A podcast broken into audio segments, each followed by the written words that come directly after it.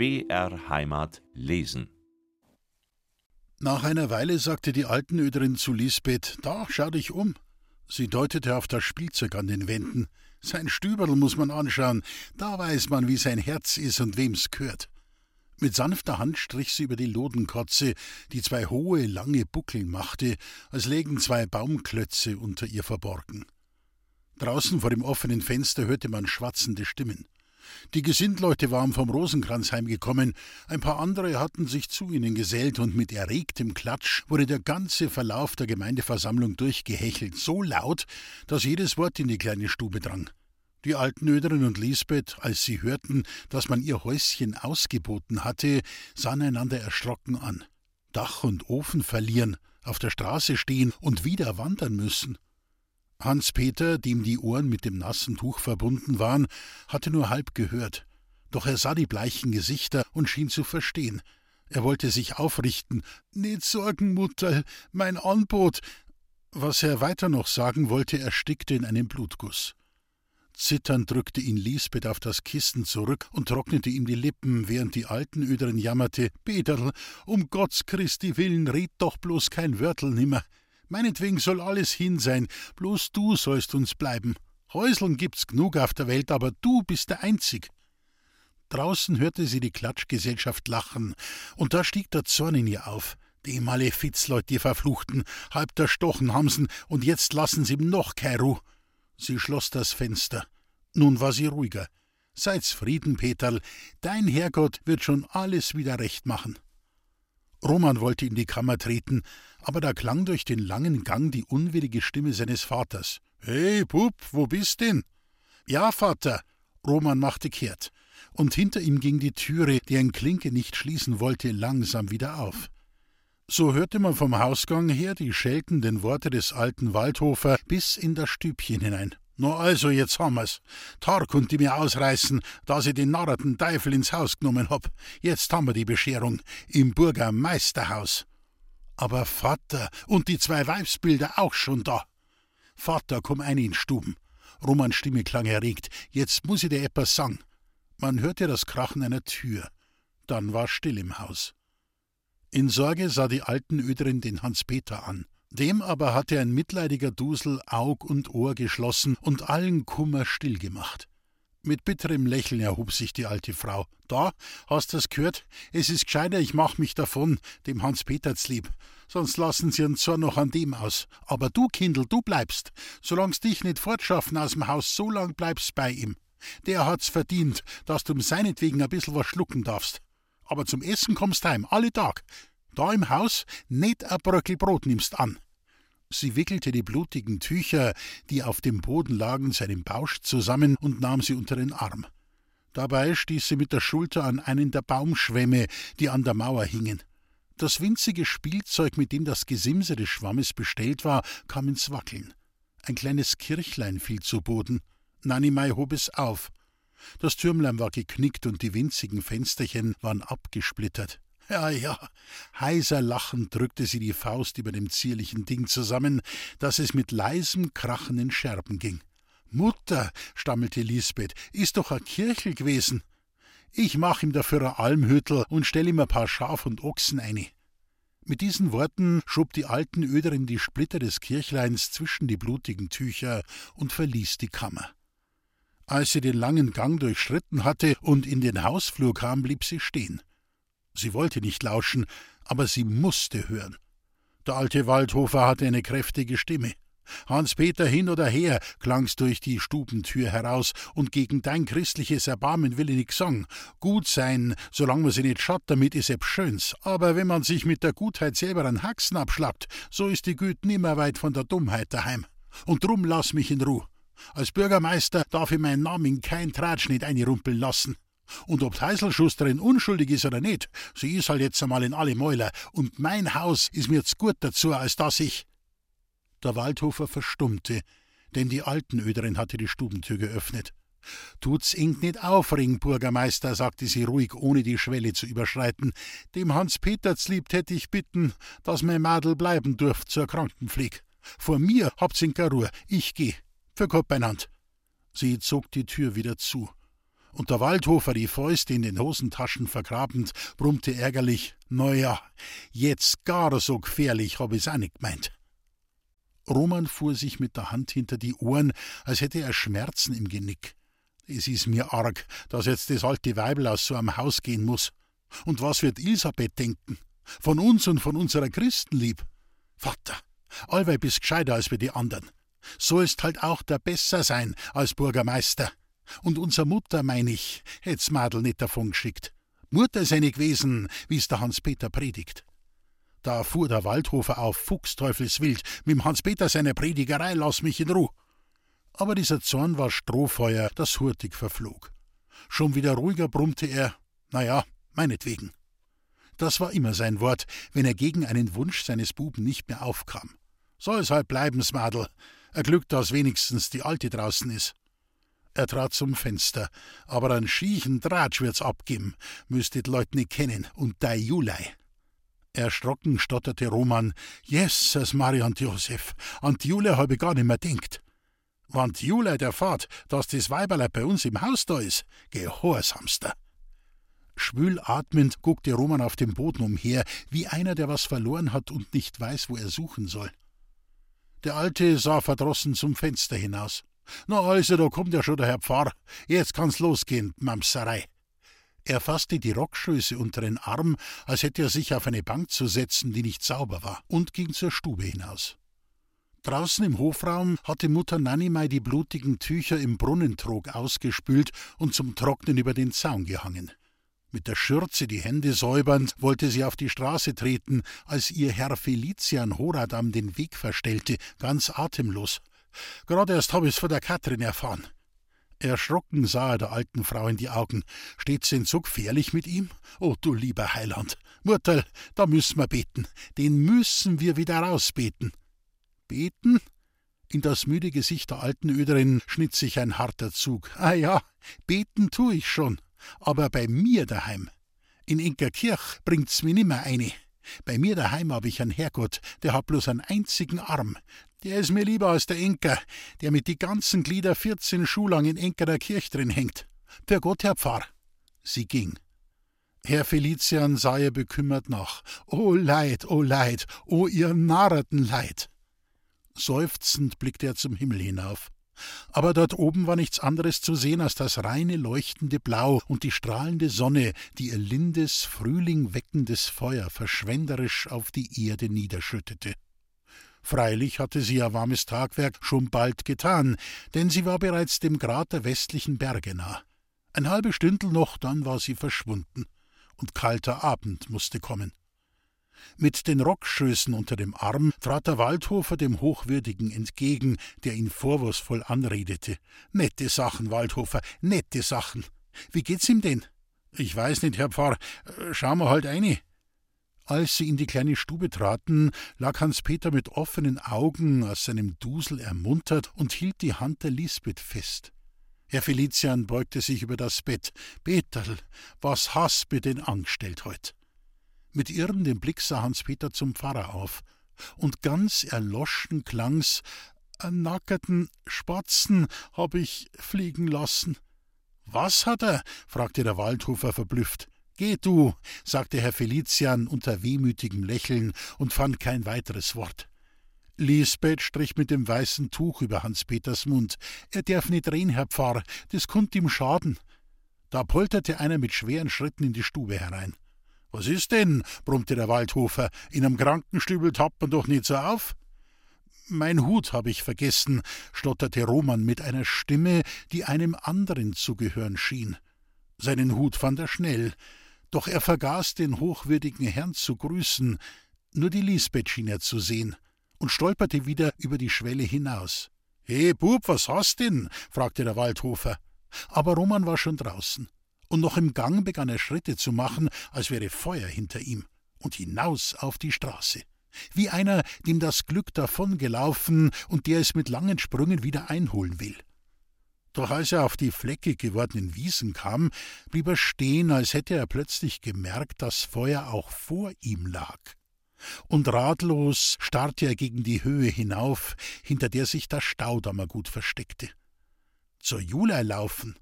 nach allem, was zwischen ihm und ihr geschehen war. Da spuckte er aus. Pfui Teufel! So hungrig darf auch die heißeste Liebe nicht sein, dass um ihretwillen ein richtiges Mannsbild der eigenen Ehre vergisst. Aber was denn nicht ein Weg, den er just seiner Ehre zulieb unternahm?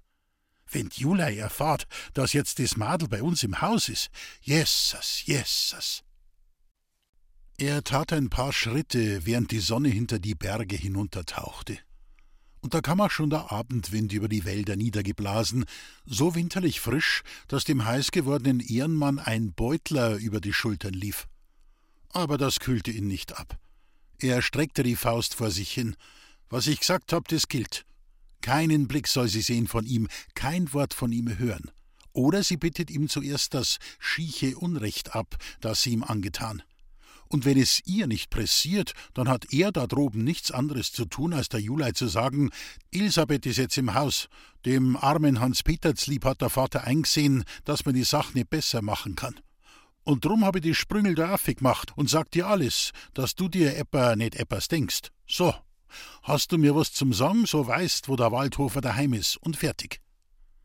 Als er mit seinen Gedanken zu diesem beruhigenden Schlusse kam, begann er energisch auszugreifen. Doch je näher er dem Staudamer Hof kam, desto langsamer wurde sein Schritt. Im Hause war alles still. Der Fürknecht, der beim offenen Herd in der Küche saß, trieb ein Geschäft, das kein Geräusch machte. Mit einem Korkstöpsel, den er in die Asche tauchte, rieb er die Klinge seines Messers blank. Als er im Hausflur die Schritte hörte, schob er das Messer flink in die Tasche und pfiff einen Landler vor sich hin. Da klang die unwillige Stimme Romans durch das Haus. Was ist denn, he? Ist denn kein Mensch daheim? Mickey trat in den Flur hinaus. Guten Abend, Waldhofer. Nach Insdorf sind's um mit zu Ihrem Vetter. Kann sein, Sie kommen bald. Roman atmete auf. Warten kann ich nicht. Warum pressiert's denn so? Der Hans-Peter liegt daheim und sorgen tue ich mich halt. Der Hans-Peter? Mickey sah den jungen Waldhofer so unschuldig an, als hätte er es von der Julei gelernt. Ja, einen sauberen Sonntag hat's gegeben. Halb der Stochen hat einer den Hans-Peter. Ah, geh, ja, wer denn? Der Assessor morgen, der wird schon rausbringen. Ja, freilich, weil's gar so gescheit sind die vom Gericht. Das hatte Mickey mit Lachen gesagt. Aber etwas im Gesicht des Knechtes schien dem Waldhofer nicht zu gefallen. Du spiel dich nicht so, du bist dabei gewesen, da kunt ich schwören drauf. Ich? Na ja, wie's angegangen ist, da hab ich mitgeholfen, ein bisschen abwehren. Aber wie ich gemerkt hab, sie machen ernst, da bin ich der Gescheiter gewesen und hab bedruckt. Roman sah den Knecht mit blitzenden Augen an. Du und abwehren? Bist schon der Rechte, ja. Er ging zur Haustür. Was ist denn? fragte Mickey gemütlich. Soll ich der Julei nix ausrichten? Roman zögerte. Na, morgen komm ich schon wieder. Die Erregung schnürte ihm die Kehle zusammen. Na ja, sagst dir halt, dass der Hans-Peter liegt. Und weil der Doktor gemeint hat, dass er Pflegschaft braucht, hat der Vater der Häuslerschusterin ihr Elisabeth. Über diesen Namen stolperte ihm die Zunge. Was? Roman schraubte die Stimme, als wäre Micke ein Schwerhöriger. Der Vater hat der Häuselschusterin ihr Madel aufgenommen zur Pflegschaft. Mich geht's nix an. Es ist bloß, dass die Jule nicht etwa etwas denkt. Ich weiß nicht was. Ah, na, Mickey schmunzelte. Die denkt sie nix. Die ist so viel unschuldigs, Julerl. Na ja, freilich. Sagst das ja halt. Für Gott. Nach diesem Gruß machte Roman Schritte, als läge der gute Hans-Peter schon im Sterben und als möchte ihn Roman noch am Leben finden für ein letztes Wörtel seiner Freundschaft. Mickey mit den Händen in den Hosentaschen blieb unter der Haustür stehen und pfiff in schmelzenden Tönen vor sich hin Fischerin, du Kleine, fahre nicht alleine. Da hörte er über den Garten her die Diskantstimme seiner Bäuerin. Nun hätte er, ohne seine Kehle übermäßig anzustrengen, dem Roman noch nachrufen können: He, du, sie kommen grad. Aber lachend ging er ins Haus zurück, zündete in der Stube seine Pfeife an und setzte sich in den dämmerigen Ofenwinkel. Draußen an der Schwelle pochten die Staudammerin und Julei den Schnee von den Schuhen. Nun traten sie ein. Als die Bäuerin den Mickey sah, machte sie verdutzte Augen. Was? Heute am Sonntag? Und du hockst daheim? Hab ich mir halt denkt, ich muss Haus ein bissel hüten. Dieser Beweis von anhänglicher Haustreue schien die Staudammerin zu rühren. Vergelt's Gott, Mensch, auf dich ist halt Verlass. Sie warf das Kopftuch und die Jacke auf die Ofenbank. Jetzt darf ich aber schauen, dass wir etwas zu essen kriegen. Ein feiner Notnickel, unser lieber Herr Vetter, fiel Julia ein. Nicht einmal ein Schadel Kaffee hat er uns aufgewichst. Selber essen macht fett, denkt er sich halt. Tummel dich, Mutter, dass etwas herbringst. Na ja, Hexen kann ich nicht. Da musst zur Häuselschusterin gehen. Michael lachte. Aber die Staudammerin meinte, da ist nix Lachen dran und ging in die Küche. Julerl begann sich's bequem zu machen, ohne sich durch die Gegenwart des Knechtes stören zu lassen. Der hatte die Ellbogen über die Knie gelegt und sah ihr eine Weile zu, wie sie die silberne Halskette abnahm, die blaue Seidenschürze zusammenfaltete und den mit Rüschen zierlich besetzten Spenser aufnestelte. Dann sagte er: Du, heut hast du einen Besuch versäumt. So, ist er da gewesen? Julei kicherte und nahm den Spenser ab. Das ist gesund, dass er einen Metzgergang hat machen müssen. Botschaft lasst er dir sagen. Die weiß ich schon selber. So, hast du schon erfahren? Da sah sie verwundert auf. Was? Dass der Häuselschuster in ihr Madel im Waldhof ist? Erschrocken starrte Julei in den dunklen Ofenwinkel. Und Mika erhob sich. Der Hans-Peter wär verkrankt, sagt er. Das sagt er war merkwürdig betont. Und sein Vater, sagt er, hätte das musprige Madel zur Pflegschaft aufgenommen. Deswegen ist er kommen. Dass nicht etwa etwas denkst, ich weiß nicht was. Wieder lachte er. So, so, Julei kicherte ein wenig, hölzern klang es. Micke hatte den Hut von der Ofenstange genommen, hatte ihn schief übers Ohr gesetzt, und so kam er langsam näher. Julel, was? Tust eifern?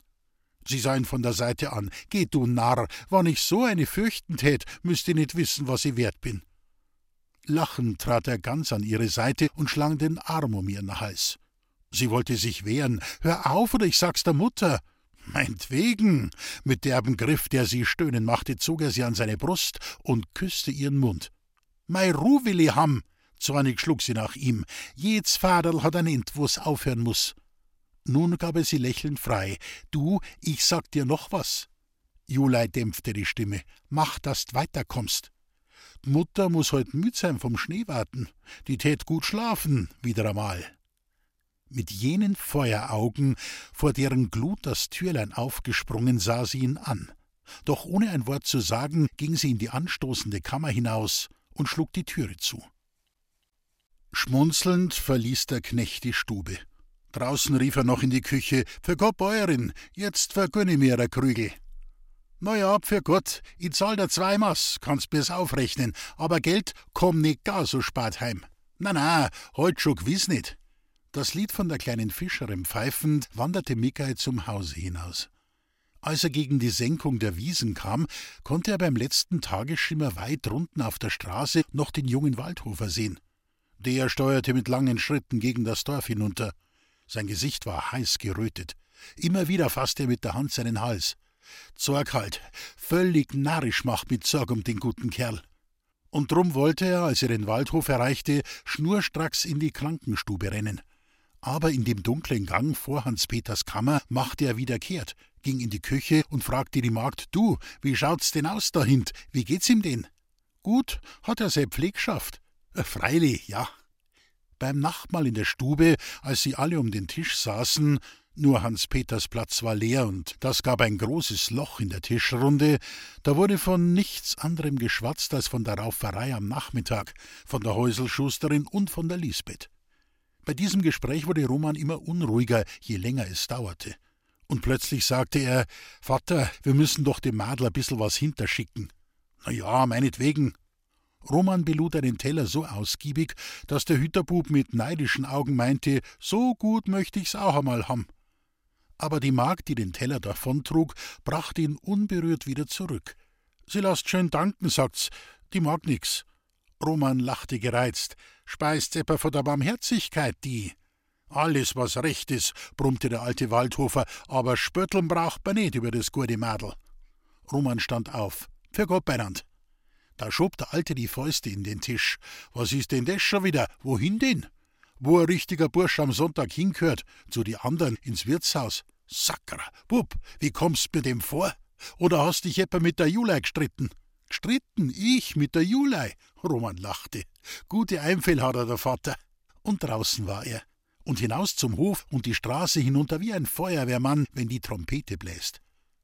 Im Wirtshaus trat er, um gleich die richtige Laune zu erwischen, mit einem Jauchzer in die Stube. Schreiende Stimmen grüßten ihn. Alle Tische waren besetzt. Den Raum erfüllte ein dicker Qualm, in dem die Flammen der Ligroin-Lampen mit trübem Schimmer brannten. Und nebenan, in dem mit Brettern verschlagenen Burschenkobel, ging es zu, ein Volkswort sagt, wie in der Judenschul.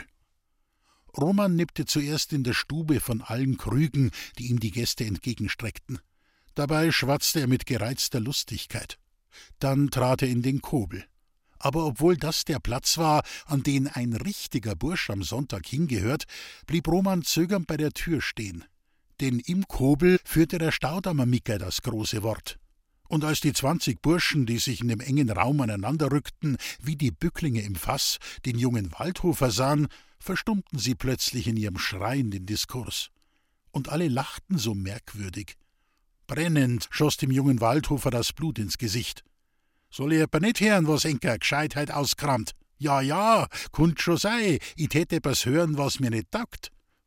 Öhö, langsam, rief der Staudammer Mickey, und die anderen kreischten es nach. So, gleich alle miteinander schreit's. Roman lacht. Einer allein, der traut sich nicht. Aha, viel Steckerln machen am Besen. Seid's alle sauber beinand, die heute übern Hans-Peter hergefallen sind. Von den Burschen, die zunächst der Tür saßen, sprangen ein paar mit roten Köpfen auf und begannen gegen Roman loszuschreien. Aber ein Blick seiner funkelnden Augen genügte, um zwischen ihm und den Schreiern breite Luft zu erhalten. Dazu kam noch, dass sich der Wirt ins Mittel legte und in Gemütlichkeit erklärte: Merkt's, Buben, bei mir wird nicht gerauft. Das könnt's in der Gemein besorgen und bei der Kirch drüben. Da lachten die einen und die anderen schrien weiter. Den ärgsten Schreier fasste Roman bei der Schulter und drückte ihn auf die Holzbank nieder. Da bleib sitzen, bis der erst halber psoffen. Tummel dich, dass das ganz wirst. Der Heiligsonntag dauert nimmer lang. Dann wischte er die Hand am Joppenärmel ab und verließ den Kobel, ohne sich weiter um den Spektakel zu kümmern, der sich hinter ihm erhob. Draußen in der großen Stube ließ er sich an einem dicht besetzten Tisch nieder. Die verstandsamen Mahnerleid, die hier saßen, führten ein Gespräch, das der halben Ruhe, die Roman aus dem Kobel herausgebracht hatte, übel zusetzte. Mit dem dunklen Ausspruch »Das hätte daheim auch haben können«, packte er seinen Krug und ging zu einem anderen Tisch. Da fielen sie gleich mit der Frage über ihn her, ob es wahr wäre, dass der Waldhofer das Mädel der Häuselschusterin. Weiter kamen sie nicht mit ihrer Frage. Als hätte man ihm glühenden Zunder ins Ohr geworfen, sprang Roman auf. Mein Fried will ich haben, nicht einmal im Wirtshaus hat man sei Ruh. Ja, danke dafür. Er warf der Kellnerin ein Geldstück in die Schürze und ging davon. Als er den Waldhof erreichte, sah er, dass die Wohnstube schon finster war. Freilich, der Vater, der tut sich leicht, der schlaft, und ander Leut können umeinander rennen mit der Sorg. Auch die übrigen Frontscheiben des großen Hauses guckten schwarz in die sternhelle Nacht hinaus. Nur ein einziges, kleines Fenster, ganz bei den Ställen hinten, war noch umglimmert von mattem Lichtschein. So, so? Roman zögerte eine Weile, bevor er die Haustür öffnete. Da fand er auch in der Küche noch Licht, und die Magd spülte das Geschirr. He, du? Was? Ist die da hinten allweil da? Fortgehen hab ich's nicht hören. So schaust halt hinter mal, was er macht, der Hans-Peter. Brummend nahm die Magd das Licht und schlorpfte durch den langen Gang. Roman blieb im finsteren Flur zurück, bis die Magd wiederkam. Wie geht's ihm, sag? Gut, mein ich, schlafen tut er. Und die ander? Die sitzt dabei wie die arme Silbermatterl und Augen macht's wie zwei heilige Ampeln. Tät man nicht wissen, was das für eine is, die kunnt einem gefallen. Die Magd war schon in der Küche verschwunden, und Roman stand noch immer, als sollte er von der Botschaft der Hausmagd erst das Beste noch zu hören bekommen. Seufzend streckte er sich endlich und tappte im Finstern über die Treppe hinauf zu seiner Kammer. Ohne Licht zu machen, streifte er die Schuhe von den Füßen, legte die Joppe ab und ließ sich auf das Bett fallen. Eine Petroleumlaterne, die drunten auf der Straße brannte, warf durch das Fenster einen kleinen matten Schein auf die Stubendecke. Diesen Schein sah Roman immer an. Bald froh er, dass es ihn schüttelte, bald wieder brach es ihm heiß aus den Gliedern, als wäre eine gewitterschwüle Hochsommernacht um das Haus her und in der Stube eine Luft zum Ersticken. Was ist denn mit mir? Was ist denn? Er richtete sich auf und griff an seinen wirbelnden Kopf und starrte wieder den Lichtschein an der Decke an. Und da meinte er, durch diesen lichten Fleck wie durch ein Fenster hindurchzuschauen. Mitten in einem vereisten, von den Schlitten glattgefahrenen Hohlweg sah er ein Marterl stehen und sah dabei eine arme Seele sitzen in einem schneeweißen Hemdel, welches pluderte im kalten Wind. Oh, du Narr, du Narr! Als hätte ihn eine Stimme aus seinen Träumen geweckt, fuhr Roman aus dem Bett heraus und beugte sich vor, um durch die Dielen hinunterzulauschen. Und wirklich, er hörte was nur das Gegurgel des Brunnens vor dem Hause. Aber Roman redete sich ein, das wäre der arme Hans Peter, den der Schmerz seiner Wunden so stöhnen machte. Und da steckte er die Kerze in Brand, und hemdsärmelig in Strümpfen öffnete er lautlos die Tür und schlich über die Treppe hinunter. In dem langen Gang, der zu Hans Peters Kammer führte, stellte er den Leuchter auf den Boden, schlich bis zur Tür und lauschte. Nichts anderes konnte er hören als schwere, langsame Atemzüge. Die ist heimgangen. Dabei drückte er die Tür auf. Stilles Dunkel füllte die Kammer. Die auf dem Fensterbrett stehende kleine Lampe war, damit ihr Licht den Schlaf des Kranken nicht stören konnte, mit allerlei Gegenständen verbarrikadiert, mit Hans-Peters Schuhen, mit seinem Hut, mit einem Gebetbuch. Um diese Schutzwehr hatte Lisbeth noch ihr Kopftuch gewunden. Sie saß auf einem niederen Schemel zu Häupten des Bettes. Romans Augen mussten sich erst an die Dunkelheit gewöhnen, bis er Lisbeths Gesicht in der Dämmerung schimmern und ihre Augen glänzen sah. Und da sagte er verlegen: Noch allweil bist da? Lisbeth nickte nur. Und Roman brauchte lange, bis seine Augen von Lisbeth den kurzen Weg hinüberfanden zum Hans Peter. Der schlummerte ruhig. Nur an seinen Händen, die auf der Kotze lagen, zuckten die Finger ein wenig und spielten, als möchten sie die Härchen des Lodens fühlen. Im Schatten war sein Gesicht so schwarz, dass sich kein Zug unterscheiden ließ. Roman trat zum Fußende des Bettes, und obwohl er selber sah, wie fester Hans Peter schlummerte, tat er doch die überflüssige Frage Schlaft er? Gut, lispelte das Mädel, schon seit neun Uhr auf Nacht und gar nimmer husten tut er, Gott sei Dank. Ja, Gott sei Lob und Dank. So viel Sorgen habe ich mich müssen. Völlig aus dem Schlaf hat's mir ausgetrieben. Wieder nickte Lisbeth, als verstünde sie das. Nun schwiegen die beiden. Da streckte sich Hans Peter und tat einen seufzenden Atemzug. Geräuschlos, mit kaum merklichen Bewegungen, nahm Lisbeth von Hans-Peter Stirne den weißen Bauschen fort und tauchte ihn in das kalte Wasser, das in einem hölzernen Eimer neben ihrem Schemel stand. Als sie das Tuch wieder ausrang, hörte man die Tropfen plätschern. Erst lockerte sie das feuchte Tuch zwischen ihren Händen, und dann legte sie den Bauschen wieder auf die Stirn des Kranken, so vorsichtig und fürsorglich, dass Roman flüsterte Ah ja, da hat er leicht krank sei der Bederl. Und je länger er die Lisbeth ansah, desto schwerer arbeitete der Lebenshammer unter seinen Rippen. In Unbehagen bewegte er die Schultern. Das halte ich nicht aus.